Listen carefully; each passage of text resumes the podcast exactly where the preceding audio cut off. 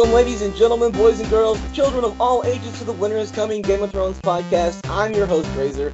I'm here with Corey Smith, Corey Thone, and Winter is Coming editor in chief, Dan Selcke. Isis could not be with us tonight. She's off at Disney World enjoying the time with her family, having a nice little family vacation. So, um, best wishes to her. Um, Dan, thanks for joining us tonight. We are going to be doing our annual, I guess it's the last ever Game of Thrones season wrap up. And boy, do I have a lot of feelings. So, well, we're just going to kick it right off with episode one, Winterfell. Um, and Dan, again, I like to throw all the guests under the bus. Right off the bat, um, what what did you think of episode 801, Winterfell? Uh, I thought it was solid. Yeah, I liked it. I thought it opened well. I liked the uh, procession at the beginning. I liked that it, uh, you know, didn't have any big climactic moments. Like that it ended on, you know, Jaime finding out or Jaime seeing Bran. It seemed like, uh, I, th- I, think a big problem with, with the latter part of this, I think a big problem with the last two seasons is people have said kind of the rushing. And I know that people were complaining about the first episode that it was going a little bit too fast. I, I, I, I didn't really feel it. Like I remember back then, it's kind of like, uh, oh, back then, I remember when our problems were this small. I was complaining that like, was the was the dragon ride on Rhaegal and Drogon a little bit too young adult, novel, cheesy? Which now seems like, who cares? it did what it was supposed to do. Um, Right. I I I enjoyed the premiere. I thought it was a a nice preamble. Not perfect. I mean, it's not like it's a great top five episode or anything, but I I, I thought it was solid. I I liked episode 801, uh, and I remember reading the reviews for it, and everybody was like, "This is a great episode." There were laugh out loud moments. There were tender moments. We had Jon and Arya's reunion, and but I think Corey Thone, this was a setup for what was to come later on in the season because a lot of things began to happen off screen. To begin with, we had Bran tell them all that Viserion was now under the Night King's charge, but really we got no reactions whatsoever. Um, what what were your thoughts on on uh, Winterfell? Uh, I it was my first Game of Thrones article for Winter's Coming, where I yeah it, wa- it was fun. Uh, I titled it "It Didn't Have to Be Like This," so uh, you got my thoughts out the gate. It was uh, it was rushed as as already been pointed out. Good example, Dan. Or I'm sorry, uh, Razor, like you just said. The hey, your your your dragon's a zombie dragon now, and Night King's riding it. It's like anyway, let's talk more about how smart Sansa is. And it was just And how much we all hate Dany. yeah, just yeah. Dan, look at this blonde bitch. Can you believe she had the audacity to shuffle's note cards? Come here to help. Can you believe? It's just uh, I, I, I, well, I mean, it wasn't the worst episode of the season, and it, it was. It's probably one of the two. I bet it's in the top two or three best episodes of the season, which is only six episodes, but still, um, like it. It was fine. It was fine. We got a few cool moments in there. Uh, J- Jaime and Bran stare down was cool. Uh, but once again, you know, something that we've hit on a million times, the way that they got to those cool moments was pretty dumb. Uh, and just by having Bran just sit in the middle of winter outside, everybody's working, like trying to do shit. And he's like, Oh, you want to come inside? No, no, I want to sit here. Trust me. There's going to be a really cool moment that no one else is going to see. I'm waiting for an old friend, and also I'm going to be king. Yeah. Anyway, so yeah, man. Corey Smith, um, I remember waiting to see how you felt about this episode because you're always sometimes as as as much as I'm I'm the excited puppy dog of the podcast. You're you're always even much more than Thone. You're a cynical guy when it comes to stuff. And I remember you being kind of lukewarm towards this episode. Uh, what what were some of the highlights? Instead of giving me the, the, the low points, what, what were some of the highlights from this episode that you enjoyed? Um, well, Arya and Jon's reunion was nice. Um, you know, that was kind of fun to see because we've been waiting so long for it.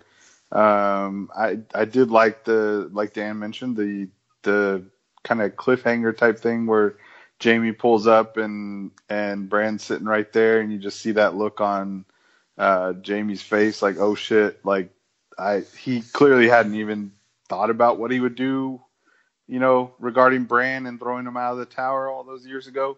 So that was a cool moment. Um, you know, I just think it it wasn't terrible. The entrance, the beginning was cool. It was a nice callback to season uh, one when uh, King Robert arrived. It just this I think should have served as a warning for what we were about to get. Um, I think we kind of hoped during the off season of season seven and eight because we we kind of felt season seven was a little bit rushed, um, and ultimately I don't think it was to the degree that eight was, but I think we kind of all hoped in the off season they would kind of fix the issues we had with season seven. And looking back on it now, I think this episode should have told us that nope, that stuff's just going to continue. Um, and yeah, I mean, it should have just been a, a big warning, a red, red alert for us. So. Right, and that was actually the point of the article that I wrote, which you can go and find on winnerscoming.com. Nobody right reads that dross. Yeah, no, I understand. I don't blame them. and all the criticisms that I got in the comments, which you know, it's it's the comments of the comments, and uh, my whole thing was the first page was completely citing things from season seven. Was like, hey, this was a problem. This was super rushed this storyline was super rushed. This storyline was super rushed, and it ended dumbly. And I feel like they're rushing again in in episode one of season eight. Maybe I'm wrong, but man, this feels rushed. And like you said, it was a it was a warning shot across the nose, not up it, but yeah, right across the bow. Uh, I kind of I kind of feel like um, now that we're looking back on everything that's happened that happened in season eight um, there were no filler episodes, and Dan, I think you and I talked about this in work chat one day. There was no filler episodes in this season, so it, it, whereas in season six we might have got an episode where you know Ramsay killed his dad, and then and then like you know Rickon was captured, and Shaggy Dog's head was in a bag, and there was all kinds of weird things going on. Like it, we got to split time between Westeros and Essos. Still, we we don't have that luxury anymore in season eight, and you look, you watch episode one, you didn't get the brand, you didn't get the reactions from Dany finding out that Viserion had been turned. Like, you know, she she says these are my children, and obviously she thought Viserion was dead and didn't know about him being raised again. But so there should have been a reaction. Like, I don't always need to be told what happens on screen. I can, I've got a pretty good imagination, but sometimes that reaction is the payoff. I wanted to see Dany's reaction. I also really, really wanted to see Jon hug the bestest boy in Westeros, and he didn't even acknowledge Ghost. So, um, I I kind of feel like uh, you know what we did get in this. If if we're talking about things, because I don't want to be Captain Negative douche the whole time. Uh, the scene. This was the. You could episode, be the captain. I'll be the general. That's fine. Uh, I don't know if I, I wouldn't follow you into battle, but there's uh we got Besides, the, he wants to be a general douche. I don't. Yeah, general douche. I mean that's you know stick know stick know your lane or whatever they say. Uh, stay in your lane. Yeah, there's this was the episode where we got uh Dany telling Sam that she killed his father and brother, and he got to really highlight his acting chops. I feel like in this episode, and then he went and told him telling Jon was strange, but uh, you know, I, I, whatever. It was a good scene. That he really was the star of this episode, if I remember yeah, correct. He was. Agree. So let's. Does anybody else have anything else they would like to add about episode one, or are we all just kind of meh about it? I kind of feel like there's some mess yeah, out there. I enjoyed it. I really did. I thought it was a solid opener. I think looking back at the criticism of the season, I mean, we'll get. I'm sure we'll get into it later. There Okay, so I looked at the people, things people were saying. Sometimes I would say, okay, great, that makes sense. I didn't like that either. I gotta admit though, sometimes I go online, I see the criticism, I'm just like, I don't get why it was a problem. And I, I do think there was a big dog pile effect yes. for this final season. Like things just kind of snowballed. And like and, and and and and by the end, you know, because eventually people knew that being negative about the season would get clicks and stuff. So you would see articles about the like the silliest little things or like people like willfully misunderstanding scenes so they could complain about them. I definitely think that tent started to happen more and more and more. This was not a perfect season of TV, like not even close. It, it, it was the weeks of the seasons. I do think there was a bubble that formed, and you know, it, it, it, it became an internet feedback loop. That happens all the time on the internet when people, people react to something and then they get a reaction to that reaction. So then other people react and just builds and builds and builds and builds and builds. And it happened to this in a very big way. Um, I'm not sure if it's again. I'm not saying it was a great season of TV because it had problems. I do think it got pretty wildly uh, exaggerated. I mean, understandably because the show was so big. I mean, it already had this huge audience, so of course the reaction is going to be is already kind of in this amplification chamber and just got worse and worse and worse. And the wait Um, time for this season was so long that people were expecting excellence. Eh, yeah, mean, I think I, think a lot. Well, hey, into oh, hold on, hold, hold on though. I don't think that's the reason we're. I, I'll I'll say that it, it amplified our expectations, sure, but I think the reason we had expectations so high is because the majority of the show that came before this was so good. yeah, and, I, you not sure the wait time had a whole lot to do. Yeah, I mean, I think that, and and I do agree to to a certain extent. It did at the end there. It did just become a let's all just pile on, and and it it did become like you know it's cool to hate Game of Thrones, and it's funny, and look how stupid it is, and da da da. It Coffee did cup. that. What? Coffee cup. Coffee. Yeah, Water the coffee bottle. cup, the water bottle. right. Like, I mean, like that hadn't even happened on the show before this point. Um, there was the one guy who walked around in jeans in one of the like season three or two or something, There and was then George Bush's severed head. I'm sure Yeah, I mean, stuff like that. and all TV shows have that. George It- W. Bush. Sorry. yeah, George, the president. Yeah, not yeah. So Yeah, I mean, yeah. all TV shows have that, but that doesn't, you know what I mean. But yeah, that's what it came down to. But I think that I I know for myself, I wanted to to enjoy the last season, Oh yeah. and and and I don't, I didn't want to be a part of that, but a lot of it did feel like genuine uh, dissatisfaction with it, and not just trying to be snarky or, or whatever. And, and I think that a lot of that the show brought on itself. Oh, absolutely. I, think- I, I would never say that there wasn't that it wasn't that it come from a real place.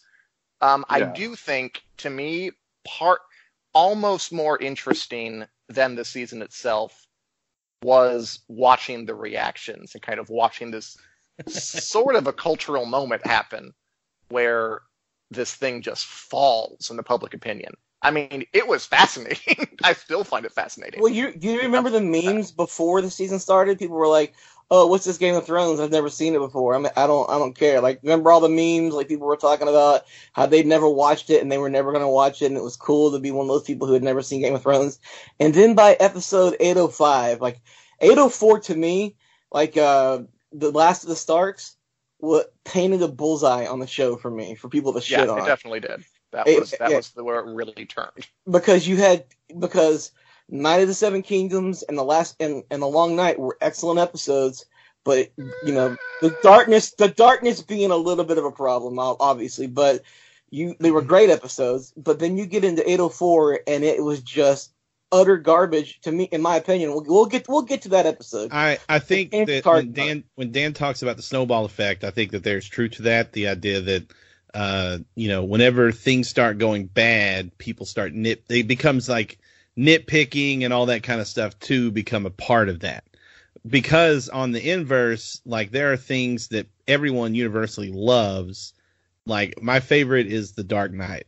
Like I'm actually sitting, I'm in a room with the Dark Knight uh, movie poster that my girlfriend at the time, who's now my wife, bought me in like 2008, Oh. and it's a, it's, a, it's, a, it's a dope poster. I still have it. It's framed and everything. I love that movie. I think Is it it's the it's- Joker in front of the street? It's actually it's, it's got Batman in the middle holding a batarang, and to his left is the Joker holding a Joker card with Batman Okay. on it, and then Harvey Dent on on Batman's left with I believe in Harvey Dent over the side of his face that becomes burned. It's a It's very cool layered. Yeah. So the Dark Knight is absolutely full of plot holes. and and like non like moments where you're like, wait, what just like the the best one is that Batman leaps out of a building to save, you know, Rachel, right? Rachel when she's falling to the ground and saves her and just leaves the Joker in a room with I mean, like dozens of civilians, and we never see them again. And it's like, so did he kill them? Like, what the hell just happened? And you know, moments like that. That yeah, well, screw it, we'll let that slide because this movie's awesome, right? Like Right. with with Game of Thrones, you go back, there's lots of like, wait, how did they get to King's Landing so fast and stuff? Blah. And it's like it doesn't matter. Like it it pay it's it's for the narrative, it pays off. But when the narrative becomes, you know, just this and kind of jumbled and and weird and people are getting upset, you know, that's when people start nitpicking. And you know what else? There's a stupid coffee like that kind of stuff just stacks up, I think. So How did Grey Worm agree. beat Jon up the steps? how did what? And, and, and How, how did Grey Worm beat Jon up the steps? Yeah, that is I- yeah, that was we're watching the last episode and I just had to pause it and be like, you know what? This is absurd. Like he just walked past him. Is there a du- is there a double? Like oh, oh it was yeah. Yeah, I I, I, I Okay. completely agree, and I think if the show had sold, like for me, like Razor, I I I, I know you have an outline, but um, I think we should just kind of go crazy and talk about whatever we want. But um, I'm down. Let's do that. okay, Yeah. Let's stick Like- with episodes per episode. I, I like that Okay, format. okay, We'll end okay, up we'll just all end up bitching about the last two episodes. oh no no no, I will not. I I Oh, I will, I, sir. I will. Uh, but yeah, okay. i- i- If if that's your outline, stick to it. I will save my uh comments for later. but I'm in favor of anarchy. I really am. So I, I think we should switch to that. Fair enough. You guys, you guys have no idea he really is. Okay, let's let's get on to episode two. Arguably the best. Well, not arguably. It was the best episode of the season. Probably for me, top five of the series. Um, I know a lot of people have ranked higher or a little bit lower, but A Knight of the Seven Kingdoms was um, a return to the Game of Thrones of old. Um, Corey Smith, you had a lot of comments during on Take the Black during the season of how you missed the the interaction between characters, and this gave you everything you wanted. Speak to me on that. Yeah, I mean that's why, And I think that's why this is pretty much everybody's favorite episode of the of the season. It's because that's what we watch this show for is the interactions um, between the characters and their relationships and how their actions in the in the big shocking moments affect their relationships down the road. And that's exactly what we got out of this episode. And I think that's why it was easily the the most liked episode of the of the season and probably pretty high up on you know the series overall. Um, you know, we got all kinds of great moments where their characters are just sitting in a room talking, right? Nothing really happened in this episode, um, you know, that advanced the plot per se. Um, it was just them talking to each other, uh, reminiscing. You know, you had the Hound and and Arya actually having a conversation. You had obviously the big one at the end where you know all these random people were talking to each other, and we got to see how they each connected to each other through the you know through the eight seasons. And yeah, this was just a fantastic episode. And it- we finally it- got we finally got a song that t- that took down Rains of Castamere. Yeah, and and it ended on a on a fantastic musical note, and it was just it, it made you wish that maybe some of this stuff had been spread out into some of the other episodes, and maybe would have would have made the rest of the episodes feel a little more um, even and a and a kind of a more I don't want to say slow, but a more um, just the pace that we've been used to with some with some of the seasons in the past. But yeah, I thought it was a fantastic episode.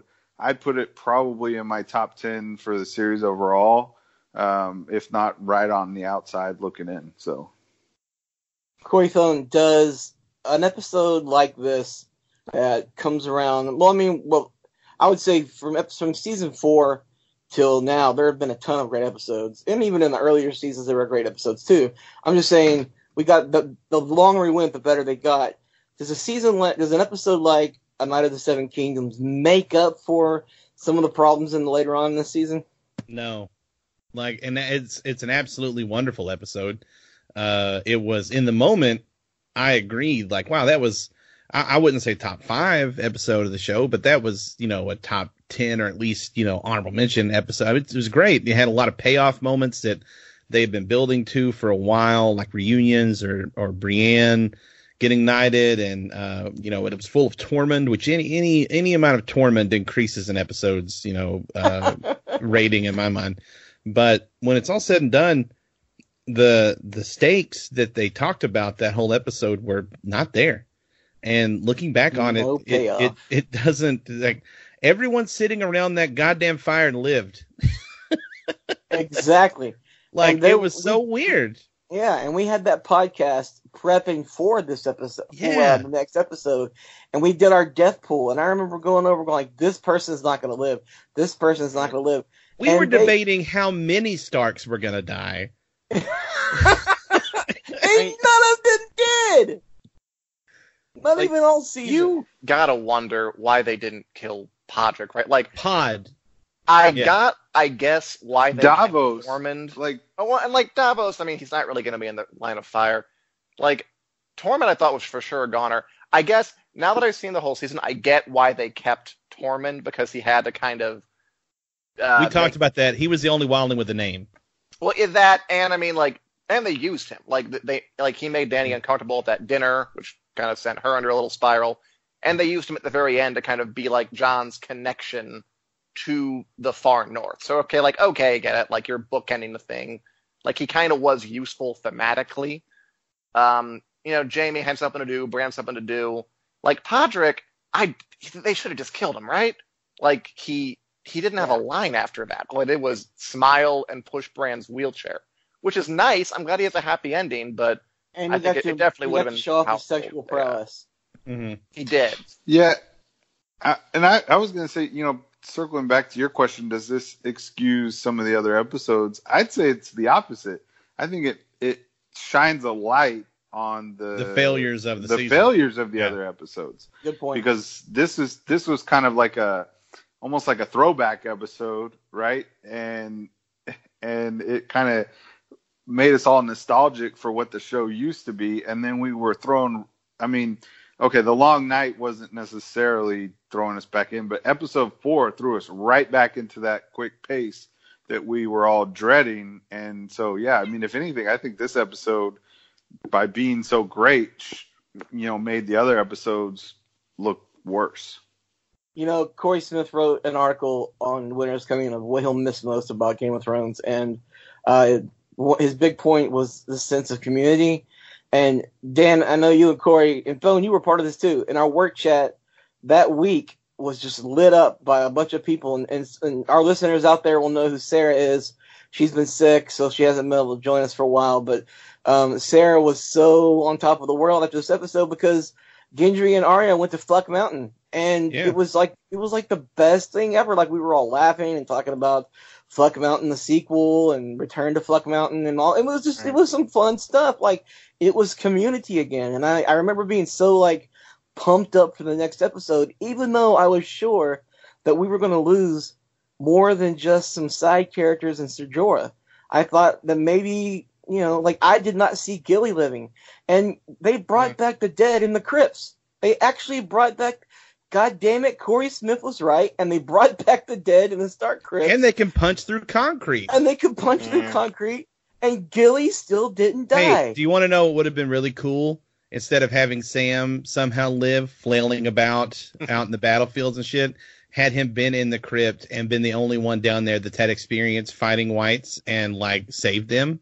It'd have been really cool. yeah, but that- that was whatever. Really nice. I'm just a piece of shit in Kansas, and I just came up with that. I so. mean, yeah, you are. I mean, it, it's like, um, well, no, it, it's okay. I, I do want to say this: the like the proliferation of here's how it should have been written gets pretty exhausting. Like that. That is something that I, i- i- i- if I step back and look at it, because you, you've all seen this, right? There are like a thousand and one YouTube videos and articles about it should have been done this way. Do do do. And like some some are good, some are good, and some are just the worst. And some suggest things like this, some I don't. I, I just the, the, the notion of, of that it always strikes me as a little I don't know unhelpful or just like if you're writing this show, if you're writing a show that has all these eyes on it, like there must be a jillion people ready to tell you the way you can write it better. I think we can all agree that it should have been written better. Like again, I'm not not saying that. Um, I do think it would have been. I I look at all like the it should have been written this way kind of uh, uh, angle, which I have myself, and I think there's no way that anybody actually writing the show could have parsed all this out because there's just too much. There's too much noise. And Yeah. even though it can be satisfying to look back and say, well, it should have been that way in hindsight, I uh, I don't know, something that rubs me the wrong way about people chiming in with, well, it should have been done this way because and it's it's it's never complete and it's never full. And sometimes it works, sometimes it doesn't. But there's But just you so much of it out there. It does kind of add to the the pile-on effect. What's You that? know what? You know what hurt to the pylon for like, and this is, and I know we skipped ahead to the, the the long night, but this is what happens when they do the behind the scenes game you know, after the Game of Thrones or whatever it's called, Oh, man. and and Peter Dinklage says, "Oh yeah, they put us down there in the crypts where the dead are. Who's? Right. What, oh, what a great idea that was!" And then every YouTuber and Redditor grabbed a hold of that and made gifs and memes and videos of it, and it was like, you know what, HBO, you fucked up. as I should have. Oh my god. When I saw David Benioff do the Dany kind of forgot about the Iron Fleet, I knew. I knew Oh. the instant I saw it. Like, oh, you should not have said that. Do you have any idea what you just gave people? and that thing is still going. That was that Yeah. was that was rough. Well, okay, so I want to get back to uh, A Knight of the Seven Kingdoms really quick. I, I, like I said, it was it was water cooler. It was it was Community. It was a great episode. Um, we had Bran. There was a lot of things that happened. Arya and Gendry, you know, they had sex. Um, finally, the reunion happened. All the flirting paid off. We had uh, Brienne being knighted. We had Jenny of Oldstone's uh, song. We had, you know, Sam, Edd, and Jon together one last time as they ignored Ghost on the battlements of Winterfell. Uh, and you know, there were and Jorah and Lyanna Mormont had their last moment together, even though they both died in the next episode. And it's like, why even have a House of Mormont anymore? But okay, um, but still, there was a nice moment because they both died, and Jorah was telling her she was the last of the house and that she needed to stay safe, but she still was valiant and fought in the battle. But uh, before we move on, I'm gonna give you guys a chance. Is there anything else you want to say about episode 802? Because we can keep trucking on to the next episode. All right. Um. Okay. So th- here's the big one: a long night. Before this episode aired, we did a special Take the Black where Corey Smith, Corey Thone, and I get our death pool. Man, we were so excited for this episode, and then it came on and it was pitch black. Like you could see nothing. You could even with even with the neat little light trick that Melisandre did for the Dothraki, you still didn't see anything. And you know what got me? I don't know if any of you guys have watched Band of Brothers, but in the fi- one of the one of the last two or three episodes, um, they have to go on a patrol at nighttime across the river to save some prisoners.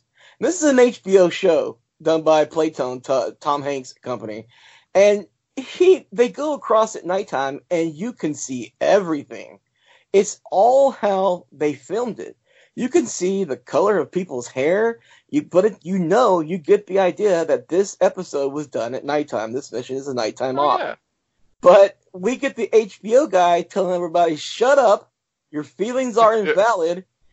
Fix your TVs or don't watch the fucking episode." Oh, Basically, oh, yeah, I I mean, like, the Battle of Helm's Deep was a, tou- a touchstone for this. And you go back and watch that, and everything is, you know, blue, which isn't the way night looks, but you get it. It's like, okay, that Right. means it's night, and you can see everything. What kills me about the darkness is that you know that, that the cinematographers thought they were breaking new ground. That they thought they were going to have this cool, experimental, dark filming kind of a new sort of thing. And it, eh, it was probably harder to do than just bringing in some damn lights, even if it wouldn't quite look as realistic. So that's what kind of kills me. Like you, you know that people put so much work into this, but at the end of the day, when you can't see anything, it's like, oh, I guess you should have just taken the easier option because this didn't quite work. Yeah, I feel like the guy was just sitting there going, "I'm gonna get an Emmy. I'm gonna get an Emmy. I'm gonna Oh, get 100 an percent. Emmy." but uh, Well, Corey, I, Yeah, I was. I mean, ahead. I was just gonna say th- this kind of is the same thing as the Dany forgot about the Iron Fleet. It's like their responses almost made it worse It did make it worse. because they're like, "No, no, it's nighttime. You can't see anything at nighttime." Well, then why'd you film the episode if we're not gonna be able to see anything? What's the point of watching? Like, you know what I mean? Like, just tell us. Well, we thought we, you know what I mean? Like, I feel like they could have had a better response to that than oh, we didn't have a million candles back in Westeros to film it. You know, I like mean- just stop with No, the but they had stupid shit. Starbucks coffee cups. See right there. That's like if you're gonna Oh. be sassy, Bang. we can be sassy right back, dude. Like that's that's Yeah, the thing. It, And it's I so mean, annoying. maybe, yeah, I just I wish mean- they would have come not not clean, but like just had better explanations and not like literally you're serving up, you're like antagonizing us with your answers. So of course we're gonna get pissed off. You know what I mean? mean, I- so Yeah, I, I agree. At the same time, I, I I did feel for that guy who gave the Oh, quote. 100 percent. Because I think but- I think they did that in post, don't you? Don't you think they don't you think they had to have made it darker in post? Yeah, because otherwise the actors wouldn't have been able. Wouldn't to be able to see. see anything. Yeah, I mean they Oh, they sure. had to have darkened this in yeah in post production. So it was an artistic yeah. choice. So for But, all they thought, they were like, "Yeah, man, this is gonna be the best damn battle scene ever. It's so clear, everybody can see. You know, it's got such a great sense of geography, and you can always tell where someone is. And then boom, you're just staring at a black screen, and you're like, "What the hell is going on?" So yeah, I'm sure there were some pissed off cinematographers and cameramen that watched the episode. I I was mean- watching this episode on my laptop the other night on HBO Now, and you don't even see Melisandre coming out of the dark until she's almost right on top of, Jorah. You don't even see her. Yeah, it it did. It, I mean, it was brighter on my TV. I, that's how I watched it first, and it was like it was dark, but it wasn't like terrible dark. And then I watched it on my laptop the next day. I'm like, holy crap, this is bad. Um, and I I I, I, I stand by. I'm pretty sure the cinematographers thought they were doing something brilliant and groundbreaking. It just didn't work. Um, I did feel bad for the cinematographer who gave the quote where he's like, "It's just your TV," because I mean, again, it, it's kind of it's that scrutiny and feedback loop thing where that guy is not trained to deal with the internet feedback. He doesn't loop. have a He- PR manager. no, he he is a techie. He is a guy who is whose life has been cameras and f stops and like uh, lighting mechanisms. He had no idea the pit he was getting into. He instantly So- vomited into his trash can like that guy on Silicon Valley. he probably did. So I, I think there were a lot of moments like that where again, it, the the reactions of the people in the show and the the audience kind of, it had this like bigger narrative that again to me was almost more interesting than the show itself because it just took on this life of its own. But I I felt for that guy. I I, I, I, I did not want to be in his DMs after that. No, for sure. And, and it's but again, it's talking about the the loop of the internet. They hyped that shit up themselves. They're the ones who were comparing it to Helm's Deep. They were the ones who were putting out press releases with 55 days of filming and blah blah blah. And it's like, yeah, I know you. And they put the work in. I'm not trying to take away from the work they put in because I can, you know, based off the way the actors described their schedules, it was and and the the crew and stuff, it was a nightmare. And so to have that to have that be scrutinized this way and you know by a piece of shit in Kansas like me is uh you know not necessarily fair cuz you know I I've done you know uh, production work and stuff and I suck at it so it's uh it's it's not the, even anywhere near the same quality but when it's all Hey, said and done. I've done seen your Lalo commercials. They they're they're nice. appreciate it. So, but when it's all said and done, they uh, they they kind of hyped it up themselves. Like Oh, coming into this this season, it was on them to deliver on their own hype, and and I think pretty much everyone agreed that it was a good episode. The battle was definitely tense. It was long, but uh, there were a lot of problems, you know, narratively with it. Uh, especially with how it ended, that had people scratching their heads or whatever. Like we hadn't even talked about that stuff yet. We just talked about the darkness for the last Yeah. ten minutes, and not the underrated band from the mid two thousands. The just the episode itself. um, okay, is this the first episode, Dan, where Kit Harington came out and said "fuck, fuck you" if you don't like the like the show? I think I think don't think remember. I it mean, was God, right like around.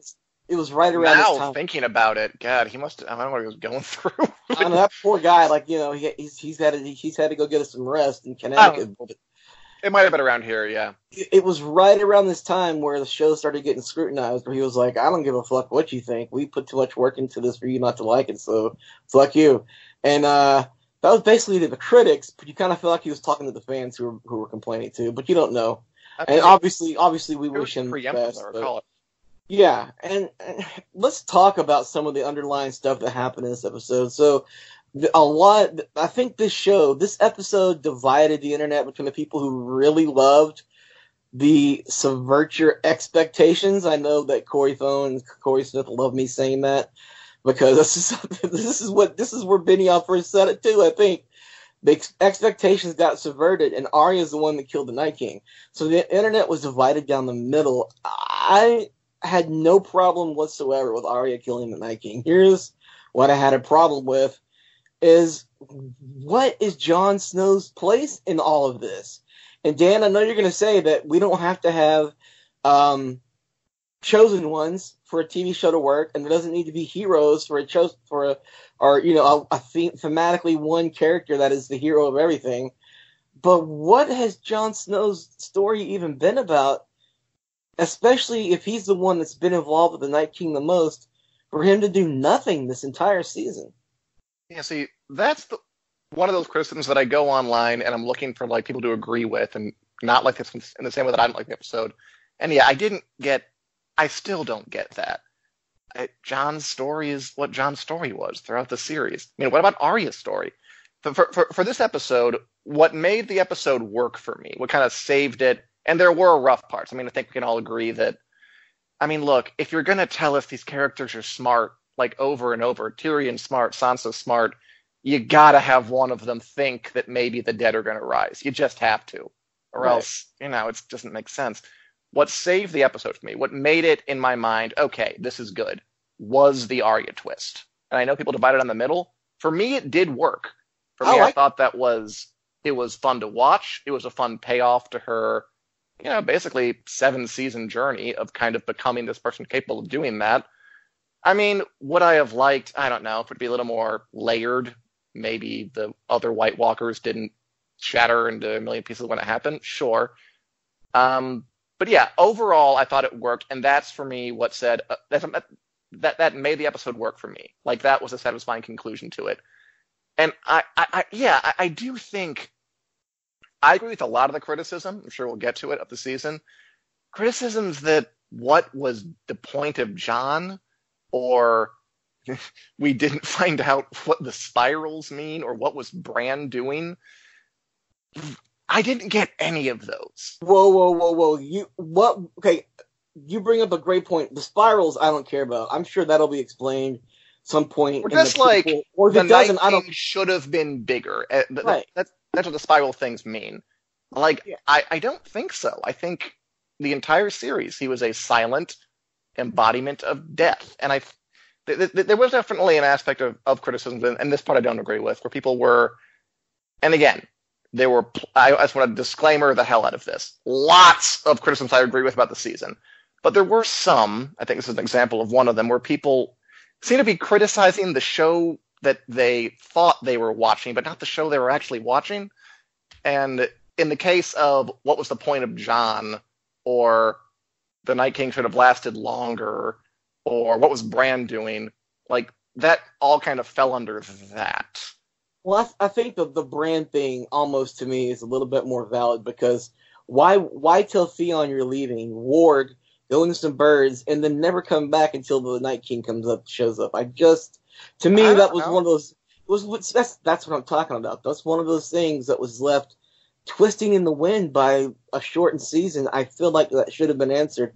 And when I mean when I say the point of Jon, I'm not talking about this episode.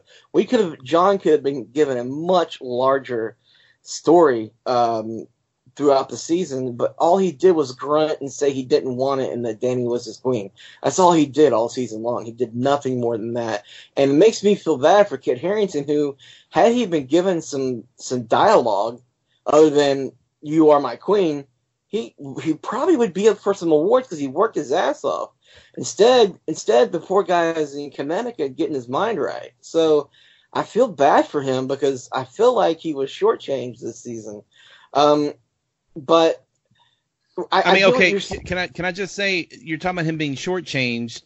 Jon did not have a battle, a fight scene really. All I mean, he fought like you know faceless minions, but he didn't have a fight scene the whole season. Right, like exactly. he he's had moments in other like in previous seasons, multiple moments where he's had like a one v one thing, and I, I I think we talked on the podcast after Arya killed the Night King we're like, yeah, it makes perfect sense for her to be the one to do it because she can do it. She's a ninja. They've established that multiple times throughout the show. That didn't come out of left field. It only came out of left field, like Dan said, because there were expectations for the show by fans that that wasn't what the expectations were, right? And and right. you know the biggest problem at the end was what Razor is saying is in okay, well if if he didn't kill the Night King and he also didn't become king, and like just all these things that. Well, then why did we go through these steps, like with Bran? Like, why did we do these things in the past to get to this point? I, I mean, there's just lots of twisting in the wind. Is that how you phrased it, Razor? Yeah, I mean, it's just yeah, kind yeah, of. I feel like I feel like questions. like yeah, I feel like this. Like to, for me, and and I'm not even going to go down the book reader's path. I'm going to go down the show me path on this. For me, this started in season one, episode two, where uh, Ned Stark and Jon are at the at the at the fork in the road, and Jon's going to the wall, and Ned's going to King's Landing, and he's like, uh, "When I when I see you again, I'll tell you about your mother." That's when that started. That's when Jon Snow's journey st- started, right? And he had all these great, and for lack of a better word, hero moments, right? He saved Jeor Mormont from a white attack at Castle Black. He got Longclaw. He went north on the range, the Great Ranging, and he snuck into the, as a, he, he went undercover as a wildling.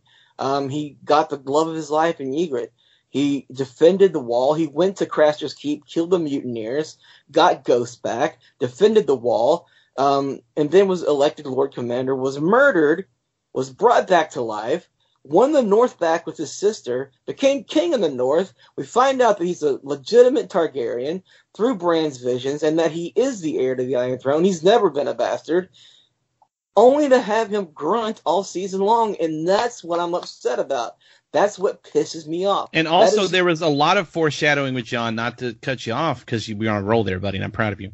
But uh, not to to mm-hmm. get too far off of it, but there was lots of foreshadowing with Jon being not as good of a fighter as people thought he was. Like he barely, like he didn't actually, just like Ned didn't beat the Arthur Dayne fella. You know, Jon was gonna lose to creepy skull drinking guy at Craster's Keep until Karl, Karl fucking Tanner. Yeah, that dude. That dude was gonna beat Jon. And you know the the White Walker that Jon killed at Hardhome was definitely going to kill Jon. If he would have known that Jon had Valyrian steel, he would have done something different. And you know, there's lots of moments like Jon fighting the Thenn, like I was going to lose. There's happened to be a hammer right there next to him getting choked out. Like lots of moments where, like actually Jon is kind of lucky. Like these serendipitous things keep happening for him, and then he gets killed and he comes back, and it's like, well, there's a lot of plot on this, but you know, uh, we talked on the podcast like um, if Jon takes on the Night King, he's probably not going to beat him. Like there's got to be something else happen. And so, you know, there was just lots of again that comes back into us theorizing about the show, but that's just another thing where like we didn't I don't know, that they they had a lot of open doors, I guess, in my mind. And so uh, you guys can just take that. There's not really a point. The end point is but you know, nothing really. I don't really have a, a conclusion for that story. He actually was a the best fighter, I guess. I don't know. I guess none of it really matters. Um, but I, I and, know what? and okay, and that would have been fine too if the end point was that like your prophecy doesn't matter. your your birthright doesn't matter. You know, all if that was the end point they were going for with the season, because you know by casting away all the the the Valen Quar, how you say it, prophecy and Azor Ahai and and whatever else, like the prince was uh, promised. If by throwing all that away and saying, you know, screw a prophecy, this is humanity, and humanity is not, you can't predict it, and there's, you know, better ways to to. If that was the point too, I don't feel like they landed that point that well either. So I don't really know what the point was of like the final like Bran on the throne and such because I don't I don't know. I just feel like there's a they could have used a couple more minutes of show. I mean, I definitely think the points come across. I feel like I know what the points they were going for were, including Bran of the Throne. I mean, the point of Jon again. I, I, I disagree with a lot of what you guys are saying about Jon, and there's a, we don't have we don't have infinite time here, but I mean, I I don't see like how Jon having a fight scene would make it better or worse. Like in season seven, I thought it was silly that they gave him a fight scene kind of out of nowhere, going beyond the wall to find a wife. Like I don't think he should have a fight scene at all. Like oh, no, there's no doubt that was silly. There's no yeah, doubt yes, was silly. You're 100 percent Like, correct. He, Yeah. he doesn't need a fight scene to be an important character. Like I don't think prophecy was ever important. And by the way, I want to point out just for the for the prophecy thing bugged me. Like especially folks saying the valonqar prophecy wasn't paid off. The valonqar prophecy, just to clarify for once and for all, was never once mentioned on the show. It is not a thing. So the show has no obligation to pay it off. I, really, prophecies aren't a thing on the show at all. But that's another thing. There Magic so many, on the there- show. there's so like- many branches here that I could go off on forever, but we don't have time. Um, I think the point of Jon's story was to get him to the point where he kills Dany. I think the point of revealing Jon's heritage was to get Dany to the point where she would do what she did. I don't think it worked. I don't think they sold it. I think, like you said, Corey Thone, they just needed more show to sell it. But I, I think that is the point of where a story was going. And again, I don't think it they quite landed it, but that, that, that, that's what I think the point was at the end. Corey Smith, I know that you had to cut out for a second there, but you're back. Um, uh, favorite, favorite, or you know, just most hated moment. What do you got from the, uh, the long night that you just really liked or really didn't like?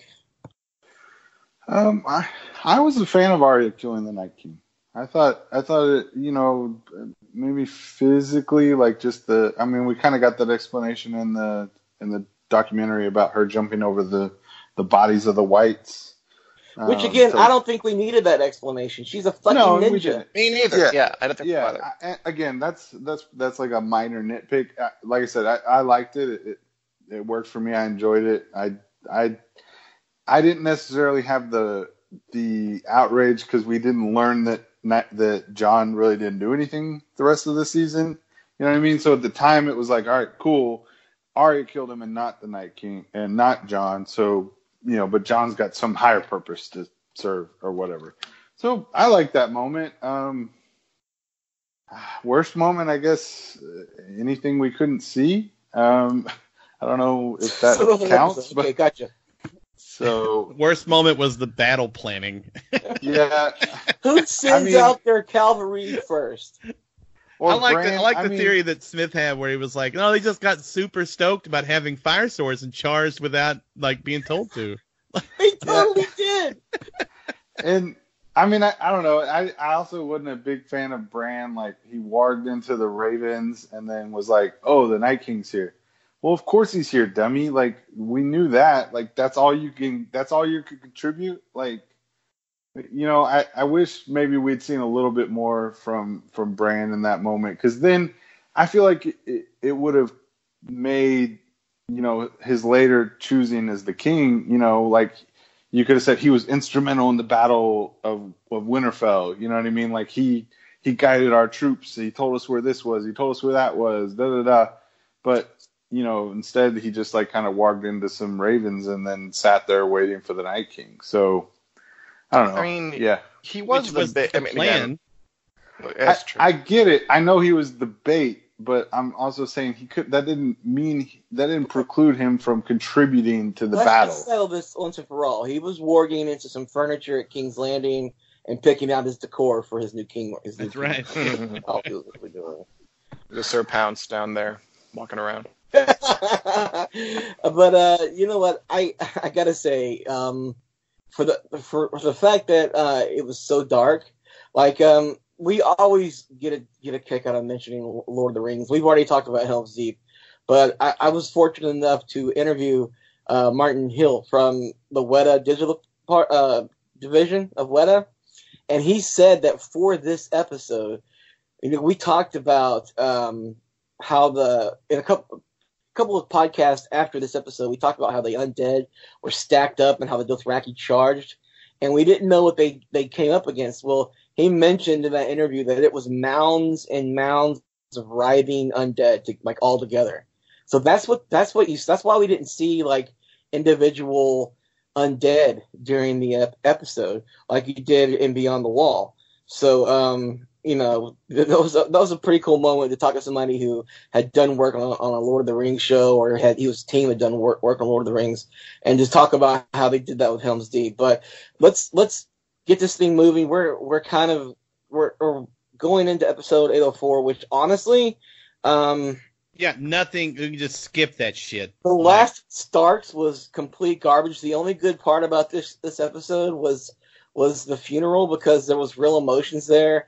You know, you had Emilia Clarke whisper something to Iain Glen, which uh, he says he'll never tell anybody, and then um, you know that was very emotional. And then David Nutter came over to Sophie Sophie uh, Turner and said, "This is the last time you'll ever see Theon," and um, and it's also this is Alfie's last scene. So you know, say you're you're saying your goodbyes for real in real life, and so Sophie Turner really like broke down. She had a breakdown right then, and she, her scene was beautiful. You know, putting the start pin on on him. It was just a great scene. So th- that for me was the the beginning was was was great. Um, other than that, the Brienne and Jaime hookup was good. I guess you could say that was our return to Fuck Mountain. Um, Arya didn't get to go back. Gendry didn't go, go back, but Brienne and, and Jaime went, went to Fuck Mountain, so that was kind of nice. Anyway, um, does anybody have anything they want to say about this episode before we move on? Yeah, Any- tons. Go ahead, yeah, do it. I I mean I agree. I'm I don't know. I'm starting to think and and you know we're we're discussing it in chat and Razor isn't checking his chat, so let's bring it up here. Uh, you we know can we're edit it. we're basically yeah. it. No, you should leave it in. They need to know. They need to know. this is some fly by night shit. I am a uh, tyrant. We are already basically an hour into this, and I, I while I think Last of the Starks is trash, there is a lot we need to talk about here. I agree with Dan. There's lots to talk about. Um, maybe we should break this up into a two-parter. You know what? I think I think it's kind of a good idea. I think I think that I think now that I'm looking at chat, I think now, it's a great. I think it's a great idea, and I came up with it. So I think All right, so we'll do this again next week. We'll pick it up uh, with the last episodes next week. Uh, that'll be easy if everybody's down for that. As a preview, I will argue against it being trash, everybody out there, or at least that it having some Snap. uh, some very recommendable parts. it had. I I will agree with that. It had some. There were parts of this episode where I was like, "Oh, are we gonna? Is this gonna be? Everything else gonna be like this?" And then it wasn't. But there were parts that were really uh, throwback. It took a, it took a freaking turn, man. Like there are huge problems. Like again, th- th- again, but you'll have to tune in. Maybe tune in next week. Man, if- you, if- you have to be here for the next one because yeah, yeah, yeah. I know. I know. if if it's just me, David, and Corey, it's gonna know. Right. it's gonna be real bleak. It is going to be a shitathon. I am uh, marking my calendar. All right, guys. So you've heard it here first. Dan's coming back next week to uh, help re- review the final three episodes of Game of Thrones season eight, the final three episodes of Game of Thrones as a series. Uh, so let us know in the comments what you think about our thoughts on the show. I'm sure some of you didn't particularly like what we said, or some of you maybe have agreed. That's great. So uh, or let us maybe know. some of you like what some of us said and didn't like what some of the rest of us said. In You which probably case, please have a turf battle in the comments. Yeah, it, you probably liked what Dan said, and you probably hated everything else that we said. And that's how it usually is. Jets anyway, versus sharks, baby. thanks for listening. We'll be back next week for Law Magulas.